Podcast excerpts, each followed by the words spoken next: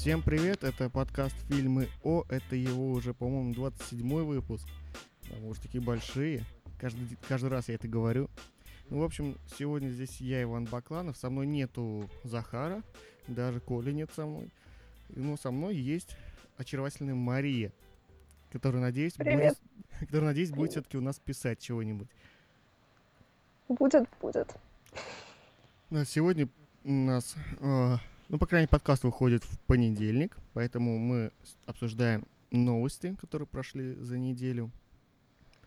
Ну и первая новость, это, которую нос облетел многие российские СМИ, это уход Тарантино из кино. Сначала я уже Маш рассказывал, что думал писать или не писать про это. Потом Захар мне э, начал ну, от меня требует того, чтобы я про это написал. Ну, я подумал, что уж делать. Просто так писать не хочется, потому что будет скучно. И я решил углубиться в тему и понял, что тут на самом деле не все так просто. Оказывается, господин Тарантино э, дал это заявление журналу GQ о том, то, что он уходит, о котором все российские СМИ написали буквально в начале прошлой недели. Э, Он дал это заявление, ну, сделал это заявление около пяти лет назад. Интересно, он с тех пор уже передумал или еще нет? Да навряд ли, зная Тарантино.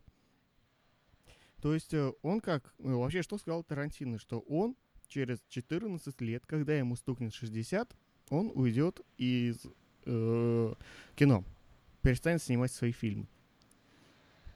Вот многие именно так и написали. Неужто многим лень действительно посмотреть хотя бы в Википедии, сколько Тарантино лет?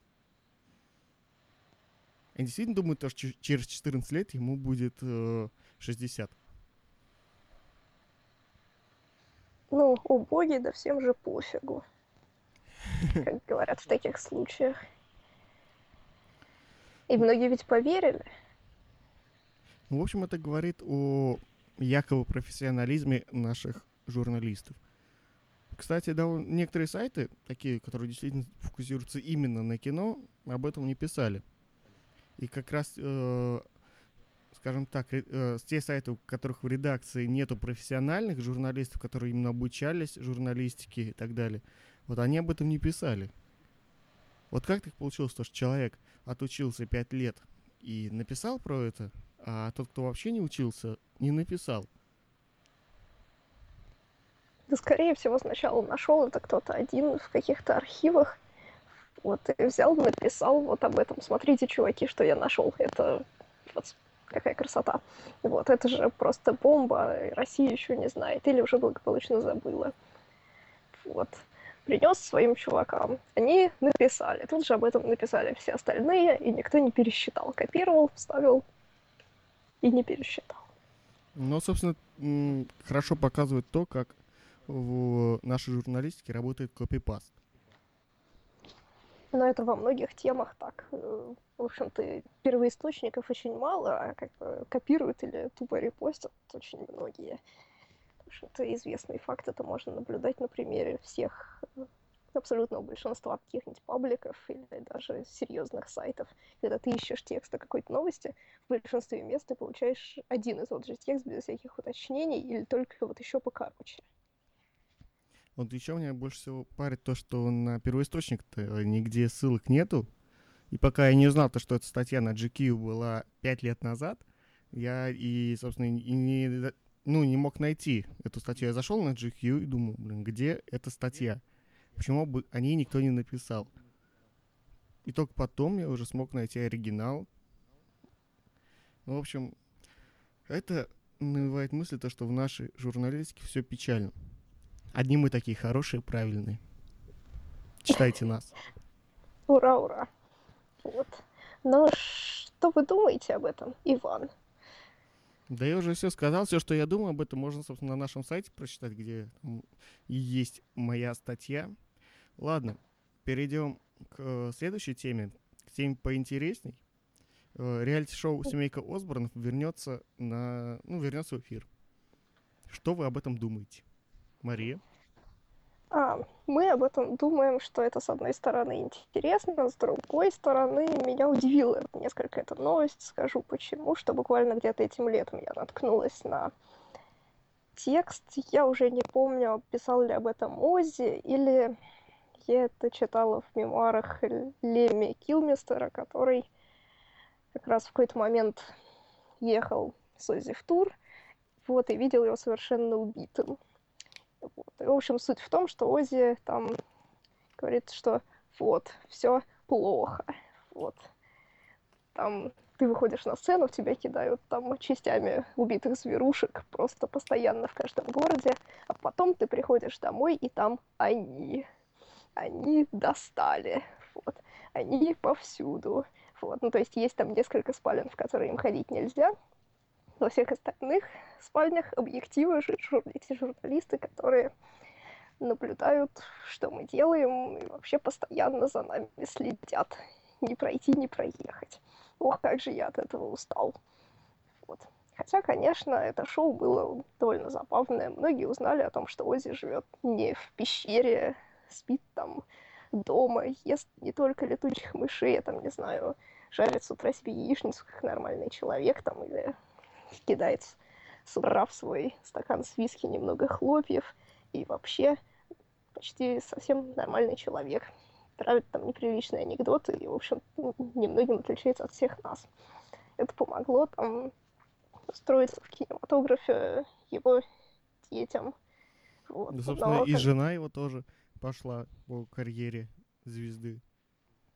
Но она и до этого была известна, но скорее как менеджер и там организатор каких-то нереальных огромных концертов. Вот. Но вот, да, тоже устроилась как ну, в шоу-бизнесе, как портретка. Ну, в общем, я помню это шоу, я его когда-то смотрел, когда оно еще... Я не помню, то ли на MTV на нашем было. Да-да-да. Я знаю, что Возможно, вообще... с опозданием в 10 лет.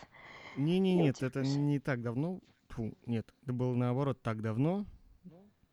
Ну, лет общем, 15 назад, наверное. В Америке это шоу в MTV снимало, не знаю, у нас его показывал MTV или кто-то еще, но я его отлично помню. Прям мне было интересно. Я еще тогда ну, дико фанател, там, Black Sabbath и так далее. И прям вот думаю, вау, это сам Ози. Хотя там некоторые мои представления о нем были дико разрушены. И Хоть он и так вроде казался таким готом, прям таким черным совсем. Ну, для меня тогда не было разницы между металлистами и готами. Особенно между блэк-металлистами. В общем, он такой черный для моих, в моем представлении был. А там вот вроде бы обычный, просто длинноволосый чувак. Знаешь, мне кажется, если его посадить вот э, перед роялем и в консерваторию засунуть, то он будет прекрасно смотреться. Вот, вот, вот, знаешь, это как, это как нормальный, нормальный Элтон Джон. Нет. Не, ну действительно, такой культурный человек, выглядит культурным человеком в жизни. Да почему бы и нет? В общем-то, особенно сейчас, ему и тогда-то уже был, да, за полтинник, вот, и сейчас он уж вообще цивильный домашний человек, вот. Он, в конце концов, скатался в тур, и теперь ему вообще... Что ему еще делать, кроме как, скажем, вести свое шоу? А в России он, по-моему, так и не выступил. все, что захочет. В России он, по-моему, так и не что? выступил, да? Как выступил, все ходили на него в июне, А все, все-таки выступил, да? Потому что его же там концерт срывали и так далее. Ну ладно. А, что у нас там? А, следующая тема это про э, пиратов и 11 миллионов рублей. В общем, чувака из набережных Челнов э, за нарушение авторских прав, ну, с него требуют 11 лямов. Это... Печаль, печаль. Пойду закопаю свой жесткий диск. Срочно, срочно, срочно. Они не найдут меня. Вот, вот казалось бы, Россия. Всем плевать на авторские права. Вообще полностью на, всем на все плевать.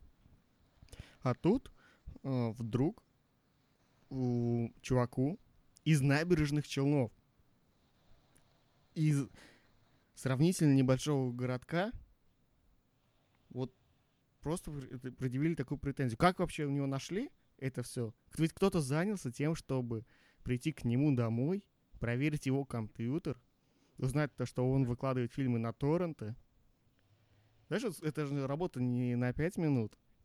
Вот кому-то было не лень этим заняться. Мне интересно, почему именно он, а не там любой житель Москвы. Но если там именно тот, который выкладывал, а не скачивал, но тоже это тысячи их. Зачем так далеко ходить? Ну, понимаешь, ему, во-первых, есть претензии к тому, что он именно скачивал, и есть претензии к тому, то, что он выкладывал потом. То есть к нему вот именно вот такие претензии. И вот э, на него, собственно, э, подают, как я понял, коллективный иск э, от э, студии Warner Brothers, Disney, э, Columbia Pictures и Paramount. О, о, мощь. Я на вас жалобу подам. Коллективную. Ну, в общем, история довольно грустная. Говорит о том, то, что все-таки какие-никакие антипиратские законы в нашей стране начинают действовать. И, в общем, ну, все печально. Ну, думаю, до того, чтобы каждый там юзер торрентов заработал себе там штраф на 8 миллионов. До этого все-таки нам еще надо дожить. Просто нам не хватит сотрудников Warner Brothers и нашей какой-нибудь там полиции, чтобы всех таких найти. Ну да, од- одно, как бы, ну, от, а, хотя бы от этого лучше становится. Ну, в общем, хватит о грустном.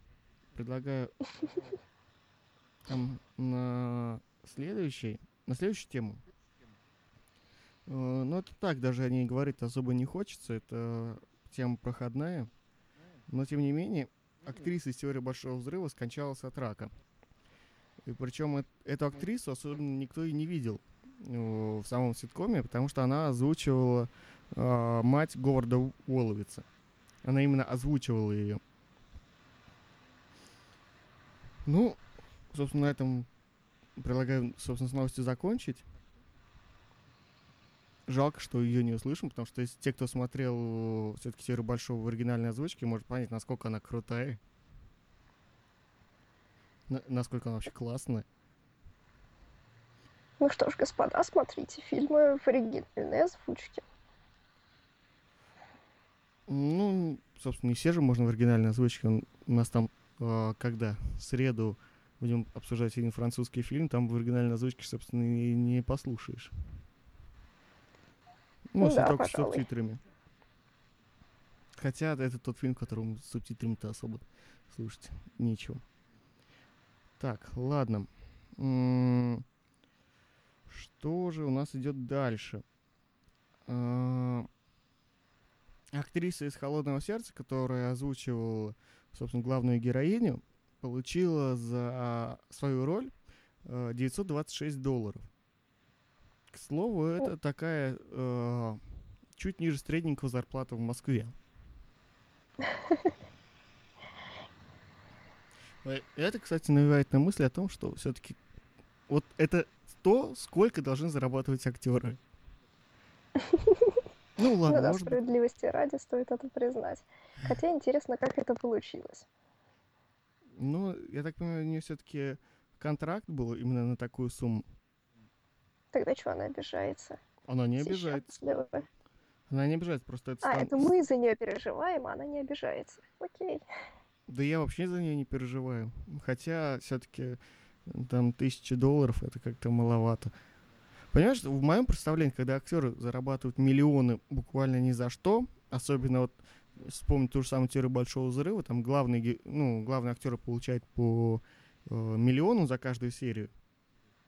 А если посмотреть там э, ско- ну, хотя бы на актерскую игру Кейли Куйку, ты понимаешь, то, что она, ну, она не актриса. Вот она не умеет правильно играть. Она сидит с одним выражением лица, не двигается, периодически говорит какие-то простые предложения, и все. Такой вот ходящий овощ. Из-за Ой, этого, ну что там? из этого овоща она получает, собственно, по ляму за серию. Вопрос. Где справедливость? Ой, ну там же, где она всегда была. Там ешьте Кристен Стюарт, как известно. Но если а, у нее был контракт, и она сама его подписала, почему бы и нет? Пусть оно так будет. В общем-то, я не вижу никаких проблем. Вот. Что они все так получают? Ну, это так было уже сто лет назад. Вот как так получилось, это надо вдаваться в историю, не могу сказать, откуда это пошло. Ладно, если там с а, актрисой «Холодного сердца» все понятно, что она, ну, она сама подписала такой контракт, то вот именно требования, если ты не помнишь, история была этим летом, что а, актеры теории Большого Взрыва требовали вот эту ну, увеличить э, их гонорар до миллиона за серию. Хотя, хотя до этого у них были, по-моему, 200 тысяч, что ли, долларов. Что же, согласись, немало. И у них это, поди, да, один съемочный день. Ну, по сути, да. А еще если учесть, э, что там особо-то и делать ничего не надо. Просто пришел, что-то отыграл и ушел. Ну и все. Из-за этого они получают лям. Вот мне просто интересно, почему они получают лям, а, допустим... Э, Я не получаю.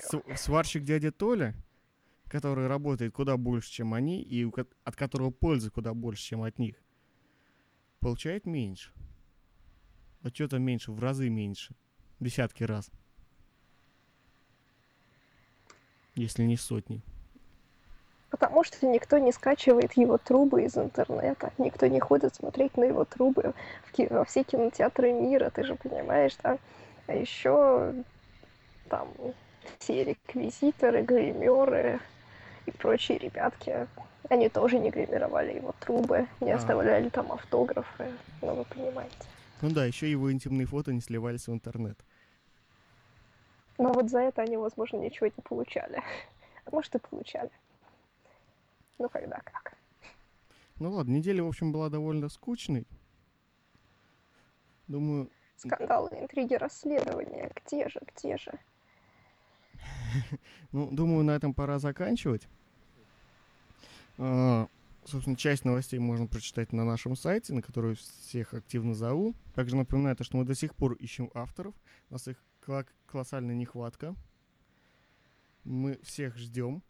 Как попасть к нам авторы, собственно, можно у нас на сайте почитать. У нас это написано. Ну, на этом все. С вами был Иван Бакланов, так, также а, Машка Кот. А, и... Да, вот машет ручкой. Да, машет ручкой. Жалко, этого не видно. Ну, в общем, всем пока, до среды.